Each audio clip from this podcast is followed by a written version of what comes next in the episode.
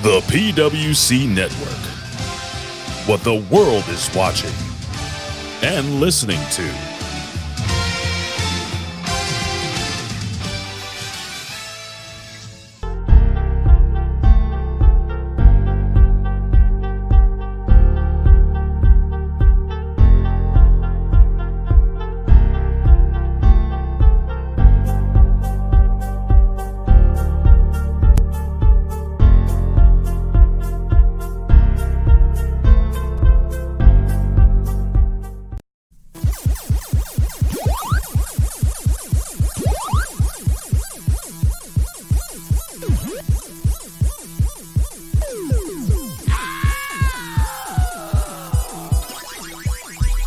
This is Homeboy88 for the Video Game Connection.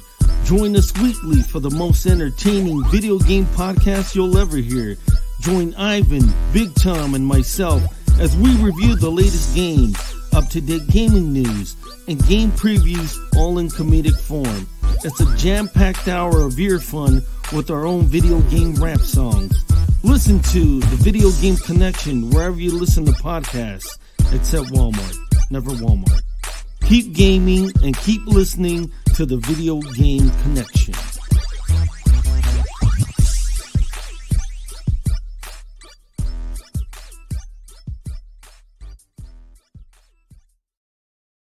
Ding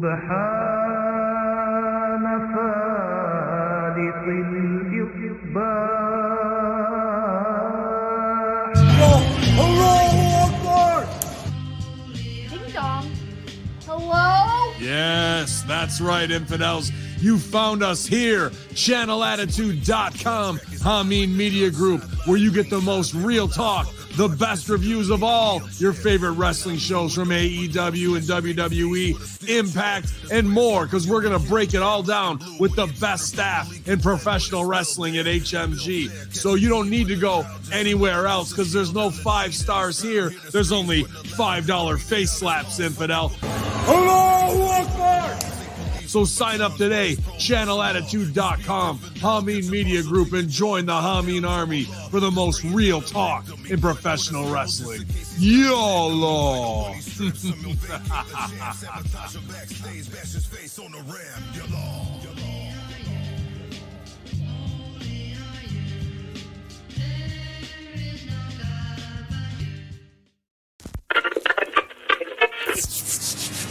And tonight, your host, it's the man himself. This is a job for the ball. Smoke weed every day. The ball. Smoke weed every day.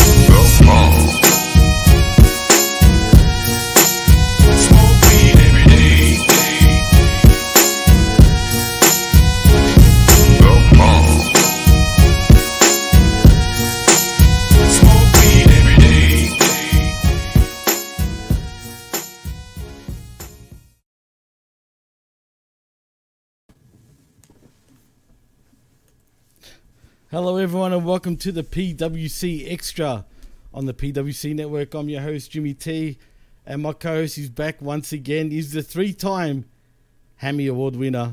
He's the opinion haver himself, the vet. What's cracking, man? Thank you for being back on the show. And I believe you've never done an extra with me before, dude. First extra. First extra. Absolutely, man. And I'm excited. And dude, let's start off with Jeff Hardy, man, because... Jesus Christ, what the hell is going on with this guy? I can't believe he's done it again, man. And where did he go here?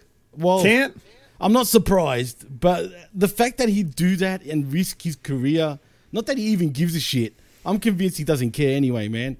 If AEW do end up releasing him, he won't give a fuck anyway, vet. I mean, am I wrong in saying that? No. I mean, no, where do you go from here? Does he get fired? Is he going to get fired? Is he not? He probably won't. Should we just let his contract expire? Well, you could do that. I don't even know how long he's even signed for. Right. Yeah, I don't know, man. Look, Tony doesn't seem like the kind of guy to seem so heartless as, you know, like, because the optics of it are a man that clearly needs help. However, clearly. It's not like a secret that he needs help. He's needed help. He's gotten help. He's refused help. He's done everything you can do with help up to this point. So it's not like anything's ever going to change until he finally decides it's going to change. So, but regardless, Tony would feel bad. It feels like you're kicking a guy when he's down if you fire him due to one of these things. But at the same time, because Tony wants to be the nice guy, but at some point, you know, I don't think anybody would blame him for it. No doubt. How could you? Like, it's almost like you just have to, because he's a liability now. You yeah. know? So I understand being in the position of, you know, not wanting to look like the bad guy or insensitive, but I think even if he went to Jeff Hardy and said, Jeff, I gotta let you go, Jeff would be like, I know, man, I know. Like, you could just see, like, he wouldn't, I don't think he'd be upset about it. He knows what he did. He always knows what he's doing. It's not like this is a surprise to anybody that's followed Jeff Hardy's career. You know, this is a guy, you know, I made a YouTube video that was a clip from one of my old podcasts, but really the last time Jeff Hardy got in trouble for something, or not, he didn't even get in trouble for something. I was recapping an episode of SmackDown. It was, right. I think it was somewhere around the time when he was doing that thing with Sheamus. Okay. And like, and on this, in like a promo or something, he had the nerve to say the struggle is real. Right. And so that set me off into like basically like a 10-minute diatribe in which I recounted every single one of Jeff Hardy's like transgressions that we have on the record. And in doing the research for this, I realized that he had like 6 felony counts of possession or something in the state of North Carolina that time. Remember when they went into his trailer and got all that shit? They raided him. Yeah. And you know what? Do you know what the penalty is for 6 felonies if your name is Jeff Hardy in the state of North Carolina? What's that? 10 days in jail. He did go to jail for that, right? Didn't he? 10 days? 10 days, yeah. 10 whole days? Oh, I don't know how he made it. What a struggle it must be. Can you imagine if Jeff Hardy was black?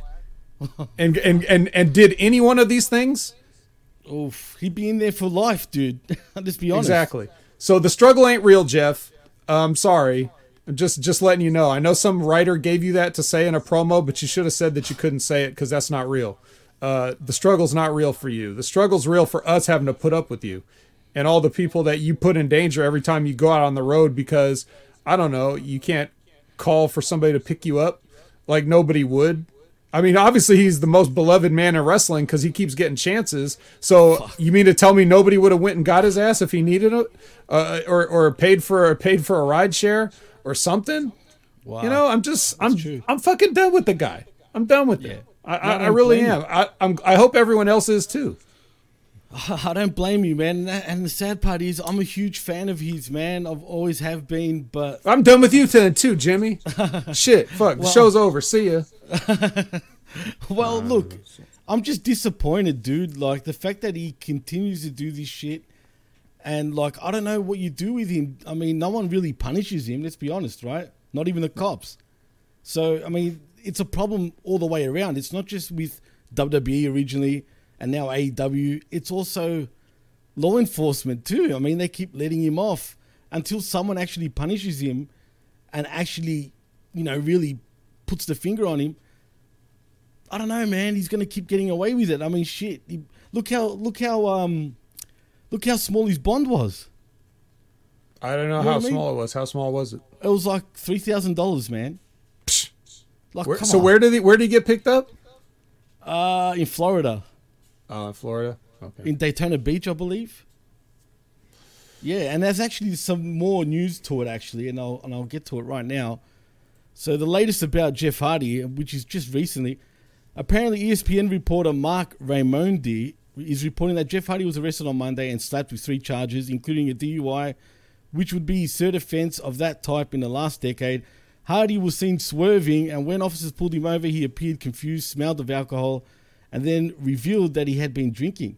He was unable to complete all the sobriety tests or exercises without the risk of falling. Fuck, he must have been fucked up.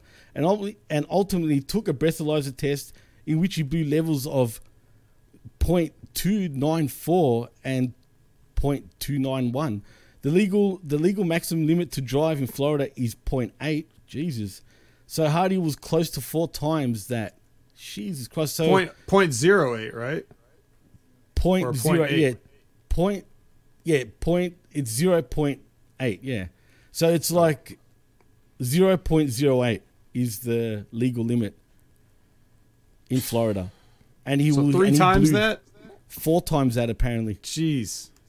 That's crazy, dude. But apparently also, is there anything newer over here? Oh, yeah. Apparently once he left his car, Hardy was unsteady. And like I was saying before, he smelled of alcohol. The officer wrote in that report, officers also administrated a breath test. And like I was saying before, they're repeating themselves. Dude, that's crazy. Here, what's the legal limit fucking here? I think it's 0.5. You know what I mean? And that's here in Australia, 0.5. 0.8 is actually... Is it on your piece too? I don't know. But 0.5 is the legal limit down here. It seems like 0.8 is the legal limit in Florida, which is pretty... lenient in a way, man, but that's ridiculously drunk, dude. I mean, that is absolutely off his fucking head, like literally, vet. Well, think about it. I'm not making excuses for him, but the reason is probably because he's a fucking mess. Like, he probably needs to drink that much just so he doesn't feel the pain he's constantly in. You know, I don't think he could pass a sobriety field test if he was stone cold sober because of his body. Well, that's you true. I hate to laugh, but fuck, yeah, you're right. No. And that's the thing, man. Do you blame, is there some sort of blame on Tony Khan here? Because clearly he's been putting him through shit, dude. And when I say putting him through shit, this guy's jumping off fucking ceilings, off ladders still. He's broken, dude. I hate to say it. No pun intended. Yeah. But he's pretty broken, man. There may be some blame for Tony, but I don't think Tony's telling him what to do in the matches. I think Tony's just worried about signing him and stuff like that. Now, the responsibility would come from, and I talked about this, I think, earlier with Big Ray on the Next Level Wrestling Review when we talk about it a little bit, but right. I think that, or whenever the last time we talked about Jeff was, but I think that for Tony, it's like you don't want to overstep your boundaries as telling a wrestler what they can and can't do.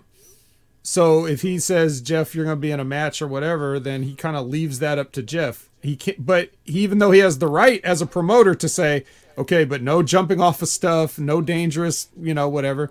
Well, if you take away that kind of stuff, why you even have Jeff Hardy there? Like, he's only there to be like a monkey to jump off shit for our amusement. That's the only value. He can't work. He can't cut a promo. There's no use for him other than to climb up something and fall off it. There's really none. There's no marketability for Jeff Hardy other than fall off something. That's his only skill, is to fall off things. So, wow. And that's it always sad, has man. Been. So, right.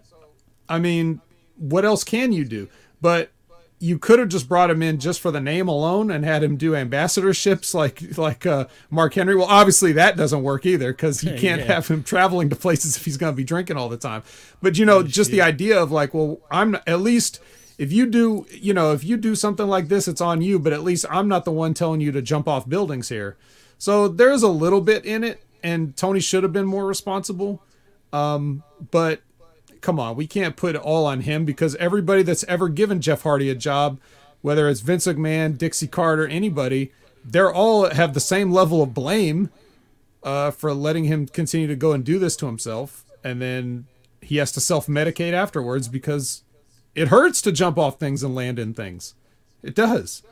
Oh, absolutely. I'm sure it does. Yeah, there's really only one path that you can take here.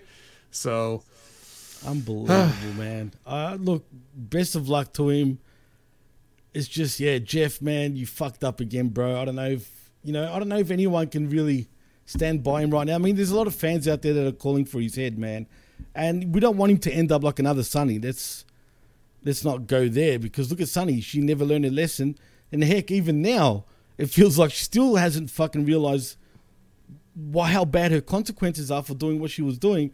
I just hope Jeff doesn't end up doing the same thing, man, because it'll be an absolute tragic with him. Because deep down, it seems like he knows better. Everybody, he's got a lot of support, man, and let's be honest, he really does. Oh, yeah. And he just doesn't take it for granted, clearly, man. Yeah, and the thing about Sunny is people aren't putting her on TV. Yeah, right, you know? Exactly. So. Man, it wouldn't surprise me if he ends up in the middle of the match on because don't they have a ladder match on Wednesday? I mean, it wouldn't surprise me at all. Sorry, Jimmy, I missed you. Yeah, but they're not promoting it anymore. It was supposed to be for the. Yeah, I sort of broke up there. Yeah, on Dynamite, they were supposed to do a World Tag Team Championship match between Jungle Boy, well, Lucha Express, whatever they're called, FTR, and the Hardys for the AEW World Championship in a ladder match. Right. So, and apparently now they've stopped promoting it, so I guess that's off the cards as far as I know. What they replace it with, I don't know, but... They just pulled the Hardys. Oh, and the Bucks, too, were in the match. Sorry. All you have to do is pull the Hardys. And yeah, well, FTR's not in. Do you add FTR to the mix though? Yeah. Oh, it's a three-way, you mean? Like it was going to be a three-way, so you just replace right. Yeah. You just replace the Hardys with FTR. But I don't know. They're not promoting it anymore, and without that, to be fair, I felt like Dynamite looks kind of weak, man, in my opinion, but that's just me. Well, I mean, Dynamite often looks weak. You love the show, right, Vint? It's my favorite. It is fun to watch even when it's bad. Yeah, that's true, man, because there's always something to talk about when it comes to AEW, as funny as that is. I mean, every time I do WWE-related review shows, other than the pay-per-views, I kid you not, I struggle to do like an hour and 15 minutes. Yeah. It's, you know what I mean? Because what can you really say? Right, it's that like, we haven't. This match happened, and okay, whatever. You can't say it's good or bad because it's not. It's just there. It's crazy, I know what you mean. It's crazy. I mean, really. But with AEW, there's always shit to talk about. I mean, if it's not TK making the fucking, a nuisance of himself, it's the wrestlers doing it to themselves. So, I mean, fuck. I mean, AEW is just you're marked hard fucking fed, but it is what it is. Although I will say it's kind of better to watch than WWE in many ways, though, Vet. It is. People got to give it more of a chance. Well, they should. I mean, they need to break the mule, right, Vet? I mean, come on. They need to watch Will Hobbs, Daniel Garcia, goddammit.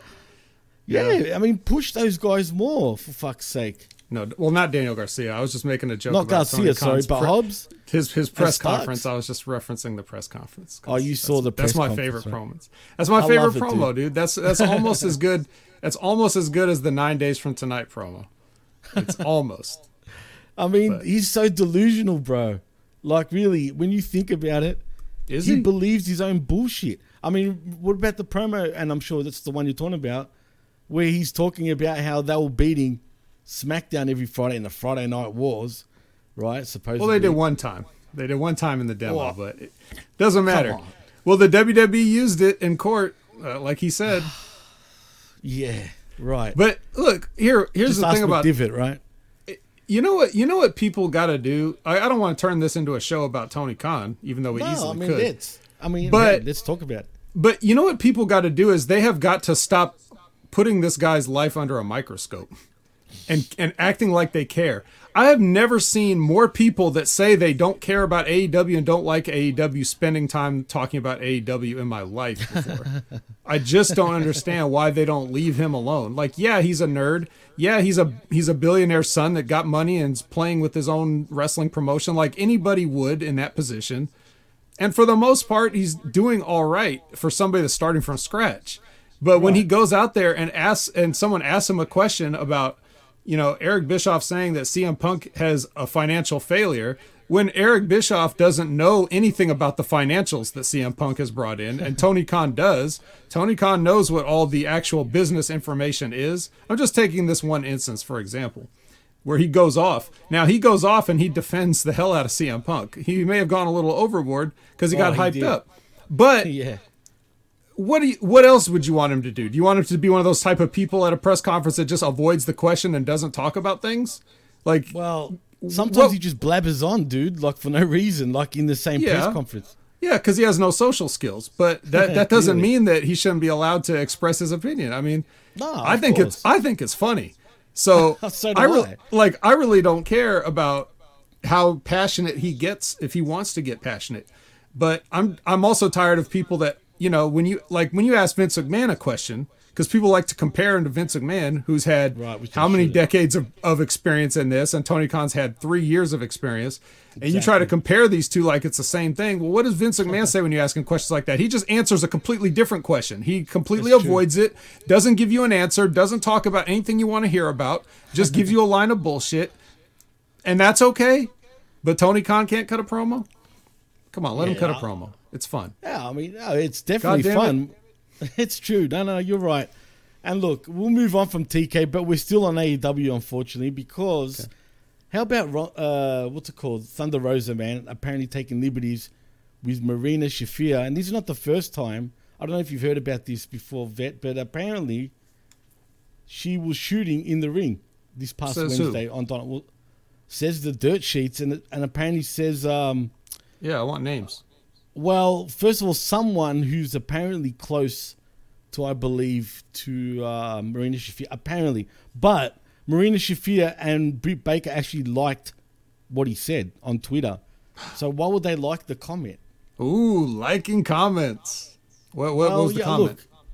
Look, well, I need to find it on Twitter, but apparently this dude, whoever it was, came out and said she was taking liberties on fucking Rampage or Dynamite, wherever she had the match with Marina Shafir. I think it was on Rampage. And, Britt Baker and Marina Shafir actually liked the comment. So I don't know what to take from that and how true it is. But, it's not the first time, apparently. I mean, remember Ivelisse as well. Yeah. You're talking about people that are a little bit tough to work with, though. First of all, I don't know that... Thunder Rosa's not necessarily in a position to be taking liberties. I also think that if you're talking about who's going to take liberties with who, Marina Shafir would tie Thunder Rosa into a pretzel. You know what I mean? So I don't think she would be dumb enough to try that and then think she was going to get away with it backstage. You know, like you think you're going to shoot on Marina Shafir and then go backstage like everything's cool and not get your ass kicked. So I don't know about that, but I guess to an untrained mark, it looked like liberties. To me, it looked like they were struggling to communicate in the match. Yeah, I didn't notice any liberties either, man. So there was no potatoes, you know. Right. There was no shoot holds because Thunder Rosa doesn't know any shoot holds. I know she's a mixed martial artist. I know she trains MMA. I get all that, but she can't fight. Trust me. Don't worry about that. And bless her heart, I love Thunder Rosa. I'm not saying anything because I'm like trying to take a shot at her, but. I definitely didn't see liberties. What I saw was the blind leading the blind in a wrestling match. That's what I saw. Oh man, that's true, dude. And we've been there. We've all been there. But the problem is, like, when you're inexperienced, like Thunder Rosa, you try to, you don't know how to get out of it without making it look so awkward. You know, you're right. She can't really carry a match just yet, man. People need to remember she's only been in the business for not even 6 years, dude. Yeah, exactly. 5 years, yeah, barely. So she's not that grizzled yet, you know. Yeah, exactly. And that's another thing that annoys me about TK. He tends to do this type of shit in these matches, man. Like, make Jade Cargill go up against some scrub, right, where she needs to help herself. Yeah. But, you know, he puts her up against someone that's not such a great worker themselves, and then the match looks like shit. You know what I mean? To me, I blame TK for that. I mean, who else can you blame? Right. He doesn't understand, but he is in a bad position in a way, and I'll explain why. Because if you're a woman in this business and you're any good in the ring, you're probably a top woman. Absolutely, for sure. You know, there aren't, like, most of the women aren't like great workers on the undercard. There's a few, but most of them, they don't have that, like, they don't have those like journeyman women wrestlers like they do for the men. You know what I mean? And they need more of those in the women's division. Right, but there just aren't any, because like I said, anybody that's any good gets a push. So Jade gets a push because look at her, right? But they also don't want to put her over every person. You know what I mean? They don't want to bury the other top women and just have them lose too. So they have to find scrubs for Jade. Jade's learning at an accelerated level because she has to deal with people that are less experienced than her. It's going to look ugly, but she's picking up a lot. She might not learn. You learn different things being in there with terrible people. Trust me, I know from experience. You learn a different way. You can always learn by being in there with somebody better than you. But when you have to be the better person, you learn a different set of skills. So she's picking up stuff that we don't even realize. Unfortunately, you don't get to show it off if you keep getting put in there with scrubs. So unfortunate situation. But to the news story, look, I don't know what they saw. I don't know if Britt and Rosa are just liking tweets in character, or if that really means anything. But to me, I didn't see any, like I said, I didn't see any shoot holds. I didn't see any potatoes. I think it was just an unfortunate match. Well, I was surprised too, to be honest, because I didn't realize anything either. That was odd, but yeah, I guess it is what it is. I need to rewatch it again personally to see that. Never rewatch it. Never watch it again. True. I couldn't do it. Yeah, that's a fact. Vet, did you watch Dominion by any chance? By every chance. What the hell you think I wouldn't watch Dominion for? You crazy? Well, sometimes, you know what I mean? I don't want to spoil shit. And to be honest, I've been meaning to watch it myself, but I'm going to have to spoil it myself. Oh, you didn't even see it, Jimmy? No, not yet, unfortunately, man. You're even in a time zone where it would make sense to watch it. I know, and that pisses me off. Because between Japan and Australia, it's only an hour difference, dude. Mm-hmm. So, yeah, it's prime time for me, man. But Jay White defeats Kazuchika Okada to become the new IWGP World Heavyweight Champion. What do you think of that, actually, Vet? I mean, are you happy with that? Or no? Apparently Okada is having a kid after all, so that's probably the reason why he dropped the belt. Well, that's what I'm hearing anyway. But what do you think? That's huge. I'm kind of happy, though, for Jay White. If that's the reason, then okay. I was wondering, like, why would they do that? Because I was looking at this year as being, like, the year where he just goes on a rampage. I actually thought he would just win the New Japan Cup, just win the G1, win everything as champion, and go the entire year as champion. Why? Because it's the 50th anniversary. So it would be cool. And you see he's coming out with the robe like Inoki, and he's doing all these throwbacks, and he's just and he's on top of his game. He's the best he's ever been. It just seemed like the year to let him steamroll the entire company, and then, you know, whatever shakeups you want to do it next year when it's the 51st anniversary and it doesn't mean anything, right? But for the 50th, I think they could do something special. Like you saw, they announced the G1 blocks. There's like 3 blocks now, so that's crazy. Yeah, that's crazy, dude. I mean, the C block is real, and David Finlay's probably going to be in it. Oh, like he always wanted. But do we get any AEW wrestlers in this as well? Is there more wrestlers to be announced? And I was going to get to the announcements shortly, but so no AEW wrestlers in it? No, I didn't see any. That's kind of a shame, dude, in my opinion. I would have loved to see Bryan Danielson in it, say, or even Hangman Page. If Kenny was fucking fit again, he would be perfect to be right back into it. But unfortunately, it doesn't seem like we're getting that. But anyway, back to Jay White. Back to Jay White. So he's the perfect person for this. I just didn't like the timing of it. It was weird. I'm not going to lie. It sort of just happened out of nowhere, I felt like. So again, like I said, not anything against Jay White. It's just, if you follow the booking, I felt like this was a good time to keep Okada on top. And if they think that, I'll just say this, if New Japan, with their expansion into America, if I keep saying this, if they think that what they need is more like white people to represent New Japan, that is not what they need. We want to see the guys we never see. We want to see the guys that they say are the best that we only hear about. Like, obviously, you and I, Jimmy, we watch them. But, like, absolutely, the fans that only hear the names, Okada, Naito, Tanahashi, those guys, those are the guys you want to see because those are the guys you hear about. It'd be like people in Japan, they hear about Roman Reigns and Randy Orton and all these top guys, and then they send, like, you know, Montez Ford and fucking, you know what I mean? Like just, they send undercard guys, and it's like, that's not, that does not represent the WWE. So I think we want to see those top guys. It doesn't have to be Jay White if they're thinking that they need like an English-speaking white person to represent them for something like this. Right. But luckily, Jay White is one of the top in the world, period. So he's going to be just fine, and he's gonna carry the championship, you know, greatly. But what does that mean for Forbidden Door, because they already threw out the challenge to Okada with Hangman Page. So does that mean that Jay White just automatically steps in his place, or does Okada just come over and beat Hangman Page anyway? Or what do they do with that? Why would you tease him knowing you don't think they would have talked about this? Like, oh yeah, we're going to take the belt off Okada, so maybe don't challenge him or something like that. You know what I mean? I don't know how they work this all out. Especially the way New Japan, you know, have been booking their shit like this year and last year. It's been all over the place, man. You know what I mean? It's been very abrupt shit too. You know what I mean? Like out of nowhere type of stuff. But I am hearing also that his kid is not due till August. So it doesn't mean he's not going to miss the Forbidden Door. But apparently he dropped the bout just to be with his wife for like a week or two.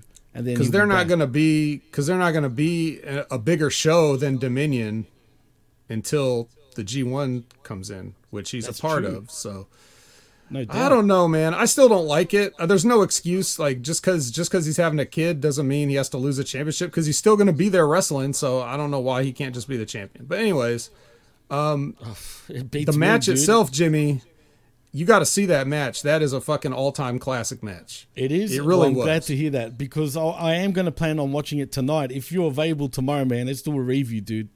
Okay. Because I'd love to do it. Tomorrow I'll have to be doing the Next Level Wrestling review, sadly. Oh, shit, that's right. Are you available, say... Oh, well, I don't know if you'll be available, say, in 3 hours, but... Well, let's book it off the air. Let's book it off the air. All right, we'll talk about it then. But what was I going to say about that? Or something now I just... forgot, but doesn't matter. But in other news, with the same pay-per-view, whatever you want to call it, we have Will Ospreay defending SANADA to become the new IWGP United States Heavyweight Champion. I mean, is there really much to say about this matchup? You watched it, I haven't, so it was fine. It was all right. You know, I'm not a huge SANADA guy, even though I like him. I just don't like his work. He's too soft for me. Jago tries to tell me that's pretty much his gimmick, you know what I mean? That he's got no gimmick. Well, I'm not talking about the gimmick, because I like how he looks, and I like everything about him except $1 million. Yeah, I like everything about him except for his matches. They're just they're just, not that they're bad, I just don't. I know what you're saying.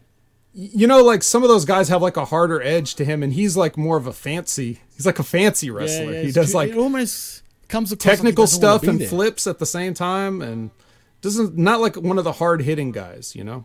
No, you're right, man. And just sometimes I feel like, does he even want to be there, man? Yeah, he does. But that like you that's the part where Jargo's saying that's the character. Right. That's the gimmick. The gimmick is fine. Is that the gimmick though? You like that? I mean, yeah, it's fine. Well, you can have one guy like that. He's like the guy that's too cool for school, you know? That's true. That's true. Good point. And Will Ospreay, you know, he's doing what he's got to do. He's definitely he has definitely changed his style into being like a harder edged, for sure, you know, style. And you know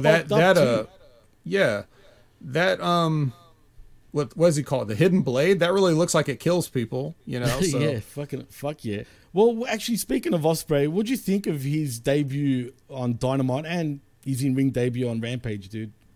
Kind of underwhelming for him. I was pumped when I saw him positioned on Dynamite, He's positioned in a top spot in New Japan. He's one of the few white people that you could say you could bring over, and it makes sense. But for sure. But then the way he debuted was just kind of like, meh. I was happy. And then the match was like, dude, just a six-man. And they lost anyway. But I was so happy to see Aussie Open, Mark Davis, and Kyle Fletcher. I mean, I've been following their careers for years. Obviously, being from Australia, I know all about them. And man, but I don't know if we're going to see him at Forbidden Door. It seems like we might. I don't know if we are, but we'll see. They're officially part of the United Empire, so. Well, yeah, but are they officially part of Forbidden Door, though? I'm just saying, if United Empire is a faction within New Japan, then there's a chance. I hope so, man, because they deserve to get some limelight. People don't understand them. A lot of people think they suck. But if you actually watch them and sort of see their history, man, they're a lot better than people give them credit for. But maybe I'm being biased. It is what it is. I've only seen them a couple of times, but they seem fine.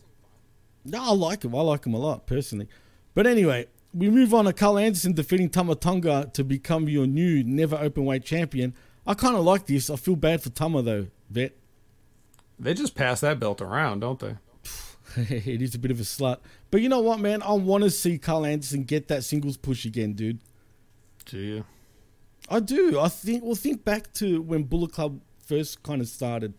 He was a lot more of a bigger deal, man, back then than he is today. And, he was pretty fucking... He's a pretty good wrestler in the ring when he wants to be. Yeah, when he wants to be. But, look, I don't know what it is, man. When I watch Carl Anderson, my eyes just glaze over and I wait for it to end. Really? He will never entertain me in any form or fashion. Sorry. Why the negativity? I'm not sure. It's just something that happens, you know, can you explain why you don't like the taste of a certain food? You just don't sometimes. I mean. No, that's true. I don't know, man. I don't mind him. I know that he can be a dork at times, but back in the day, man, I was really a big fan of his, but it is what it is. He becomes your new never open weight championship. I feel like they need to scrap those belts though, dude, those never open weights. I mean, technically they were created because there was meant to be a new promotion called Never, but that never ironically happened. No pun intended. Maybe it was intended. Maybe it was. Well, look, if a belt is just a belt, you can make it. Right. You can make them mean nothing, or you can make them mean anything. It depends on you. Personally, for me, it seems like a layup because New Japan has on their cards mostly multi-man matches. It's like every singles match is a special singles match because they just don't really have them as much. So.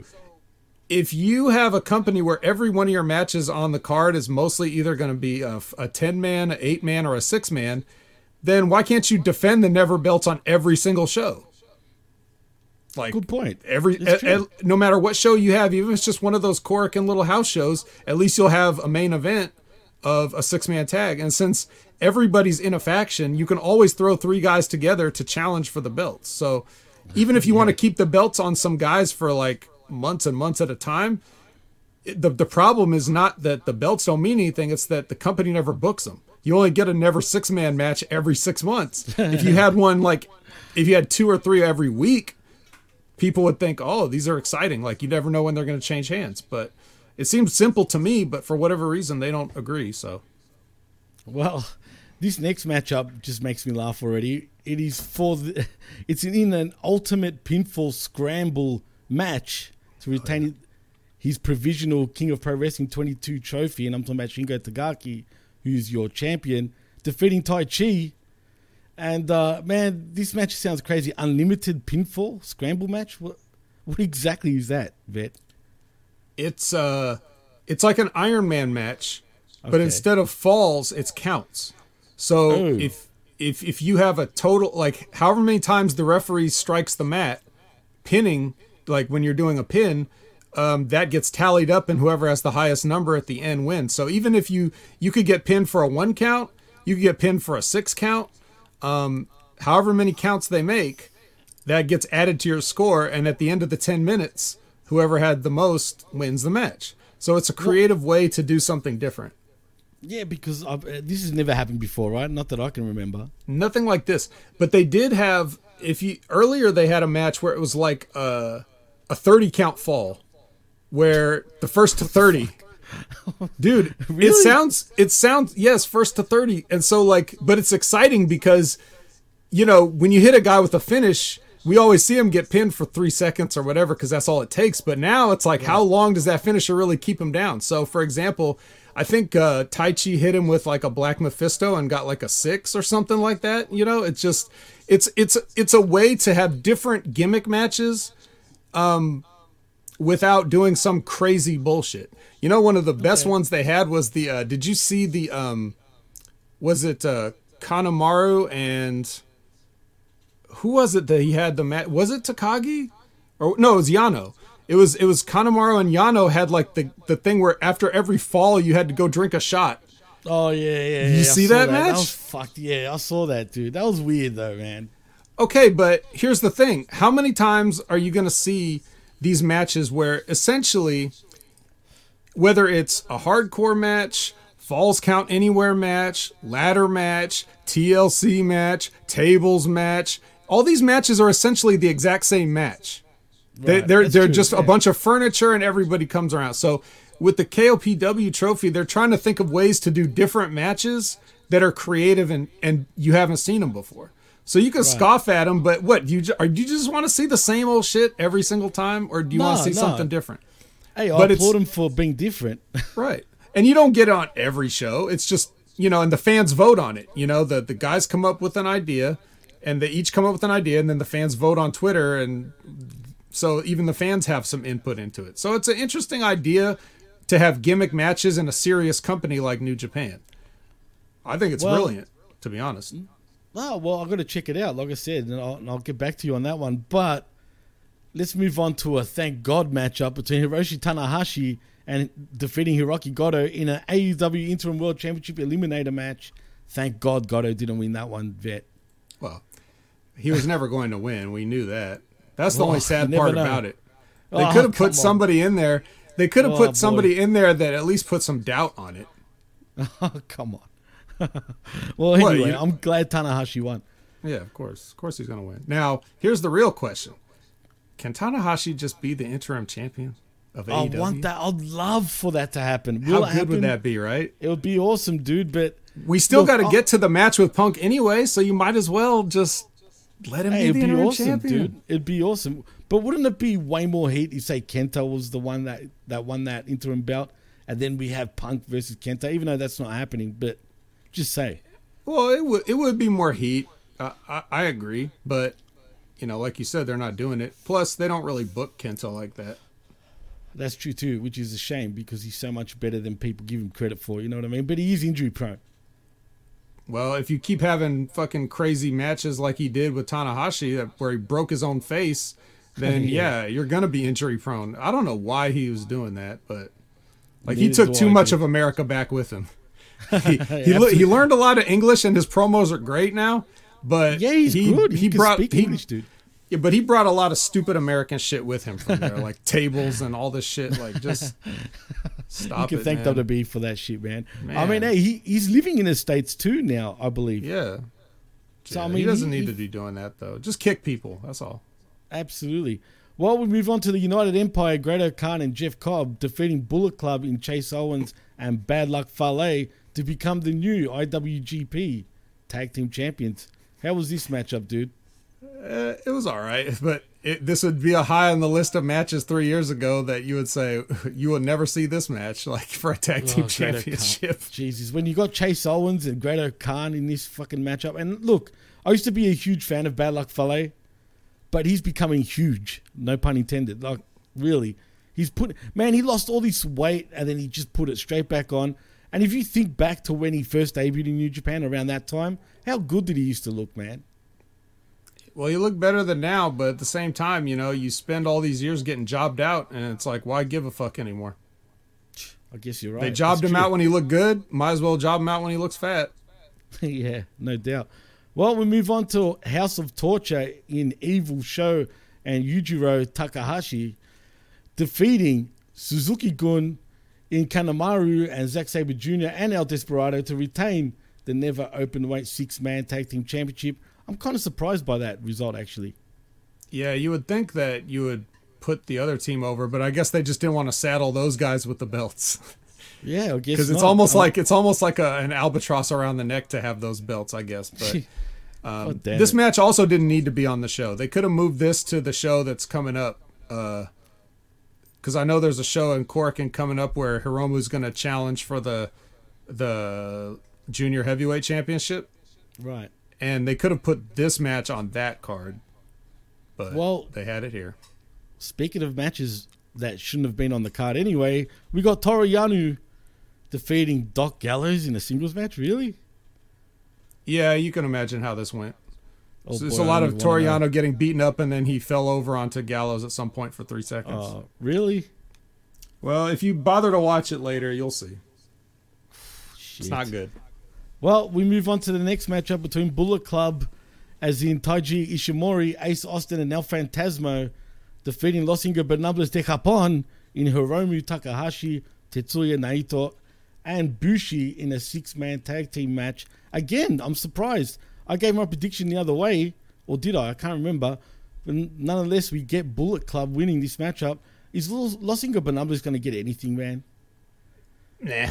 Well, here's the thing. When Bullet Club obviously is getting a huge push right now. They are, dude. They are, so, for real. So it makes there's no doubt that when they win a match, it shouldn't be a surprise. But also, if you put Bushi in a match, you know he's getting pinned. So, like you guys were talking about on the blow-off. Yeah, it's true, man. You already just know what's going to happen. You're not going to want to put any of those other guys under if you got Bushi just standing there.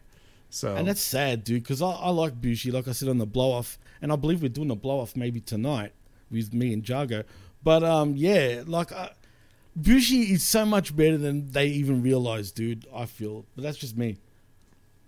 Well, somebody's got to be the fall guy. I guess you're right. But Bushi gets over on his entrance. He does, man. Cause dude, he doesn't need to win. He never needs to win anything. He can always, if they always want to do something, they can team him up with Hiromu and they can get the junior belts or something like that, or put him in the tag leagues or things like that. Like he can always be around. He's just a good player, but his role is to take the L's. You gotta take the L sometimes, and when you have that many cool like outfits and masks and shit, you don't even need to win. The fans don't care if you win or lose; they just want to look like you. You see the guys dressed like Bushi in the audience and stuff like that. Like he's over; you don't need to win. Yeah. Absolutely. And speaking of Los Ingobernables, anyway, where do you go with Takahashi, man? Like, where do we go from here? He's done everything in the junior division. Like, where do we go from here with Hiromu? Well, eventually, you should put him in the heavies. But that's what I've been saying, but Jago disagrees. I mean, because, he's just not big enough, and I get that. That's not true. It doesn't matter if you're... Dude, he's bigger than some of the people that are there right now. I agree. Like, you can't sit there and say Tomohiro Ishii could be a heavy, and he can't. You know what I mean? It's just, don't be ridiculous. Or Minoru Suzuki, right. Or any of these people, like... Don't tell me that. But the problem is he's proud of the junior division, and he wants to, rather than him wanting to get out of it and go on to more, he wants to lift the junior division up into something more. He wants them to be main eventers. He wants them to like deserve a place at the top of the card alongside the heavyweights. Obviously that'll never happen, but at least in kayfabe character, that's what he's saying he wants. So I think he'll always have his heart in the junior division, but he's already done everything. So I think you have to look at those kind of things like the goals of like main eventing as junior champion of a Wrestle Kingdom, or, doing the like winning something like heavyweight tournament as a junior champion, like the G1, like Phantasmo was saying in promos. He's like, I want to win the best of super juniors. I want to win the junior heavyweight, and I want to get into the G1 and win the G1 as the junior heavyweight champion. Well, he didn't do two of those things, but he is announced for the G1. So El Fantasma is going to be in the G1, surprising nobody that was paying attention, but maybe some people, because he is a junior heavyweight technically. So Hiromu doing things like that, that'll be the best thing for him, just working with the other heavyweights and stuff. For sure. And personally, I want to see Naito and Hiromu go back to that little storyline that they were doing a couple of years back, but I don't know. We'll see what happens from there. They will. They will at some point. I hope so. Also, what do you think of Ace Austin, actually, Vet? Ace Austin? He's okay. Like, do you like how they're kind of pushing him in Bullet Club? I mean, he's like I said, he's okay. You could take or leave him. Right. But compared to a lot of people that work like him and that are young like him, I think he's got a better grasp of some of the more fundamental stuff, you know, like the character stuff. Right. I think he's good at that kind of stuff. He's perfect for Japan, especially. Yeah, there's enough guys that are flippy guys. We don't need another one of those. But he's a little bit different. He was getting over in Japan. In the Best of Super Junior tournament, you'd see like some of the chicks were showing up with like the Ace Austin bleeding heart glasses and like making the little Ace Austin sign. So he was getting over with the ladies over there, and some of the guys. So like, I've seen people that didn't quite get over like that. So Japan liked him. That may have been the decision behind bringing him in the Bullet Club. Maybe they didn't plan on doing that when they signed him for the tour, but then maybe as they saw he was getting over, they were like, "Oh, let's do it," you know. So he got himself over. So I'll give him that for sure. I just feel like he's too similar to El Fantasma, though, dude. Not really. You don't think so? I don't know, man. That's just me. They're totally different. Totally different. They look different. They act different. Oh, they look different, definitely. They're both douchebags, but in different ways. Well, Speaking of douchebags, we get the final matchup, which was the first matchup between the United Empire in Aaron Henare, Akira, and TJP defeating Tenzan, Master Wado, and Taguchi in another six-man tag team match. I can't get over Taguchi, dude. This guy's a legend, but he's just a joke now. Well, he's been the joke longer than he's been a serious wrestler now at this point, hasn't he? To think about it, right. I mean, it feels that way. And he's like, look, I'll put it like this. Some people don't go for the comedy wrestlers. Personally, I don't really care for like necessarily comedy in wrestling. But if you're going to do it, you have to do it like he does it. Where it's ridiculous, but it's still somewhat believable. It kind of goes too for some fucking reason with him, dude. Yeah, he's so funny. Like when you see like his backstage interviews and stuff, the way because he is dead serious all the time, like in his words and his actions, but the actions are ridiculous. So like when he's like pulling his pants down and like rubbing his ass in people's face or whatever to pin him, like it sounds ridiculous, but the way he does it, it's like dead serious. It's the same way you'd like, you know, same way a heel would give some guy a ball shot and schoolboy him or something. He's really over here like giving people a stink face for a cradle. It's amazing. But yes, he's so good at it. I mean, that's his calling. Because again, there's a million serious wrestlers out there. Somebody's got to do this comedy stuff, and he does it better than anybody. I guess you're right, no doubt about it, man. Well, staying with New Japan, we get New Japan announcing the participants for the G1 Climax 32 tournament. And here are the participants. We got Kazuchika Okada, Hiroshi Tanahashi, Tetsuya Naito, Hiroki Goto, Tama Tonga, Shingo Takagi, Chase Owens. Why? I don't know. Bad Luck. Someone's got to lose. Yeah, I guess so. We got Yujiro Takahashi, Evil, Tom Lawler. Surprising. That's right. Tom Lawler. Filthy Tom Lawler. Juice Robinson, Jonah, Yoshihashi, Toru Yano, Tomohiro Ishii. We got Jeff Cobb, Great Khan, Will Ospreay, Aaron Henare, SANADA, Jay White, Kenta, El Fantasmo, Tai Chi, and Zack Sabre Jr., followed by Lance Archer and David Finlay. Lance Archer, I'm kind of surprised. Yeah, coming back a little bit. They didn't have him listed as Suzuki-Gun. They had him listed as AEW, so...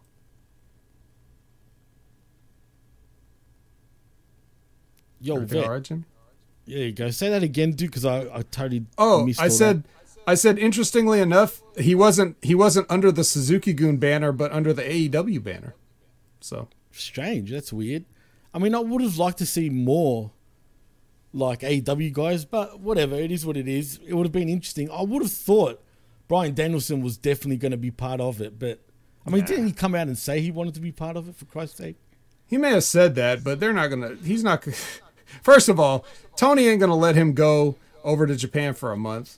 Second of all, his wife sure as shit ain't going to let him go over to Japan for a month. So, yeah, that ain't happening. Plus, he might be hurt, you know? Oh, like, I thought this whole leg thing was a work, but yet he hasn't been doing anything, so maybe it's not. I don't know. Oh, I didn't think that was a work because I saw, like, off, like, camera footage of that incident, and it looked pretty legit. The way, I mean, he was cracking the shits, which I don't blame him, because hasn't TK learned his lesson? Every time they've had that fucking ramp, there's been trouble, dude. Like, remember when Cody fucking done like a tope suicida right onto his face, hence why he's got that scar over here? I mean, well, that happened exactly because of that stupid ramp, and now we got Bryan Danielson getting trapped in the ramp and hasn't wrestled for what feels like 3 weeks now. We're going on to 3 weeks. Mm-hmm. So yeah, I mean, that's crazy, dude. It is what it is. But let's move on to WWE news, where NXT wrestler Troy Two Dimes Donovan is apparently released by WWE. And this is what the news says. Troy Two Dimes Donovan yesterday, due to a policy violation, according to Dave Meltzer of Wrestling Observer, the report noted that the cut wasn't due to any creative reasons or anything like that, but rather for policy issue, but that Donovan was told he may be brought back to the company in a year. Donovan only signed with WWE in March and recently made his NXT debut as an ally of Tony D'Angelo, and previous to his WWE run, he had a short stint with AEW as well. I mean, this is kind of surprising and weird at the same time.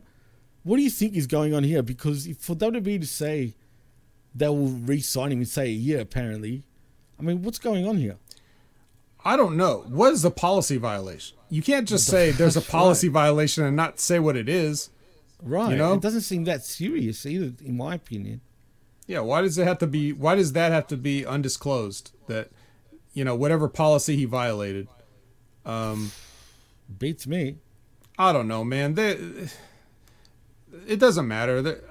Look, he was part of a tag team with the other guy. And they were on the Level Up, the NXT Level Up show that they do, like, right after SmackDowns or whatever. And, is that any good? I've never watched that Level Up. Is it all no, just... No, this is like AEW okay. Dark. It's all these right, people all right, that you don't really want to see. Okay.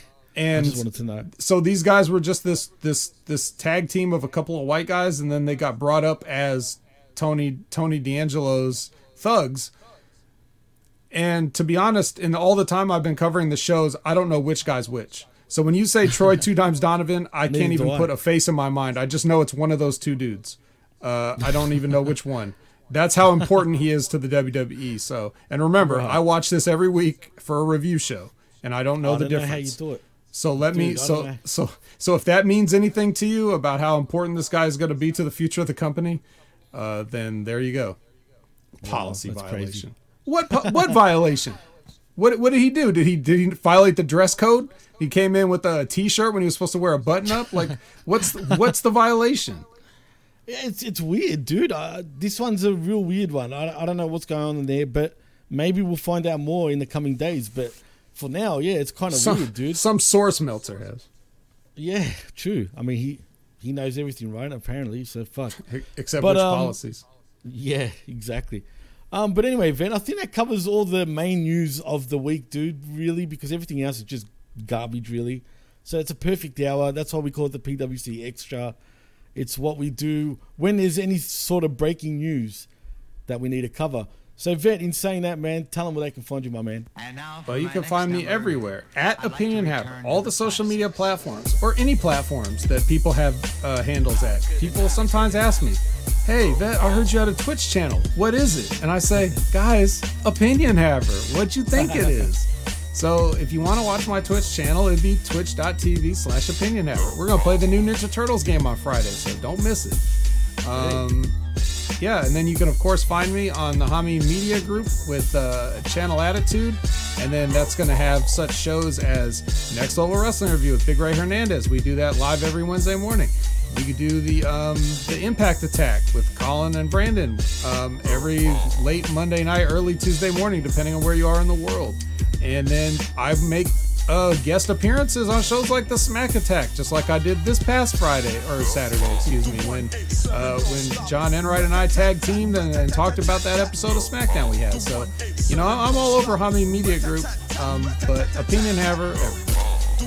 Absolutely, and you can also find him occasionally on Uncaged on channelattitude.com also. Ah, there you go. If it ever gets uploaded. Man, that was we did such a good show. You know what I mean? Dude, that was the skirmish. We did the skirmish, but it just reminded me, like, I'm pissed. I'm so pissed because that show was so fucking good. It was so funny. We made such great points. The return of Jargo. Dude. It was good. I know you and Kevin Panetta tore it up, but I mean that one we did was perfect. It wasn't the same, dude. It's perfect. Yeah, I know. It's rare when you get you and Jargo on at the same time, and that was a show I must listen and watch. I don't know what happened then, Vet. I can't explain it. It was just, it wasn't happening while we were actually recording the show, which is odd. None of us were having these issues, and I don't know why no one in the chat told us about it, even though I get told after the fact, oh yeah, I couldn't really hear you guys properly. Or fucking say something. Oh, so they did know. Yeah, they did know. Like, and I'm like, well, you should have said something during the broadcast, so that way I could rectify it. But I still, that's a mystery. That I don't know what went wrong. That's never happened. I actually went and changed my mic and got a new one just in case, because that was playing. I don't know what the fuck happened, dude. I really don't know. And it's sad because that's a show and I want to upload that, but when I listen back to it, dude, a lot of the main good points were just crackles, dude. Yeah, well, it's just, and I'm a stickler for good audio. I can't release shit like that, which is a real shame, but we need to do that again. You know what, dude? Are you free this time, say Thursday? Perhaps Thursday, perhaps. Only because you wouldn't be available Wednesday night after Dynamite, correct? Right. Yeah, so if you're available, whatever time, I want to do this again. We'll do it with you, Jargo, and myself, because we need to really talk about fucking AEW, and I'm sure there'll be a lot of talking points, dude. Okay. If you're available, I'll ask Jargo too, and we'll see what happens. But most importantly, I do want to do also a New Japan show, which I've never really done on the PWC Network, except for the Destinos get uploaded over here, but there hasn't been a Destino in a while, and apparently there will be one coming up very shortly. We're just waiting to see what happens. I can't wait for that because it's way overdue. But in saying that, if you want to follow me, you can at the PWC Network on Twitter and also at DJ Mass Effects. Please like and subscribe right here at the PWC Network. Podbean.com. Also, Hami Media Group, like the vet said, channelattitude.com, theblowuppod.com, where you can find me in Jargo. Also, PW Hustle, and I think that's it. Or there could be more. I don't even know. We're everywhere, guys. So, excuse me if I don't get it right. In saying that, I'm Jimmy T. He's the vet, and you've been listening to the PWC Extra right here on the PWC Network. See ya.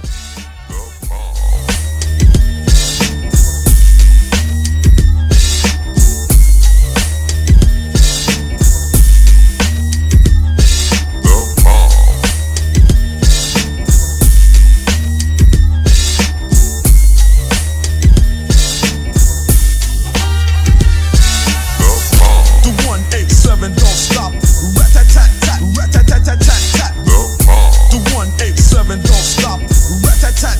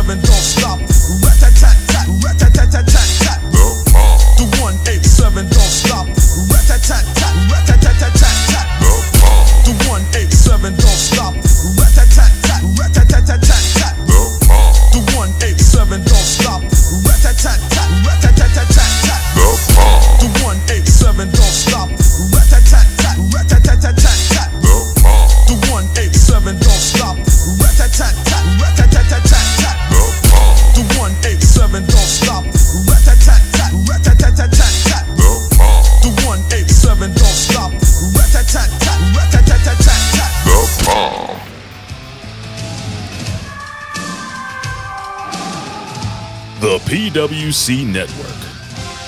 What the world is watching and listening to.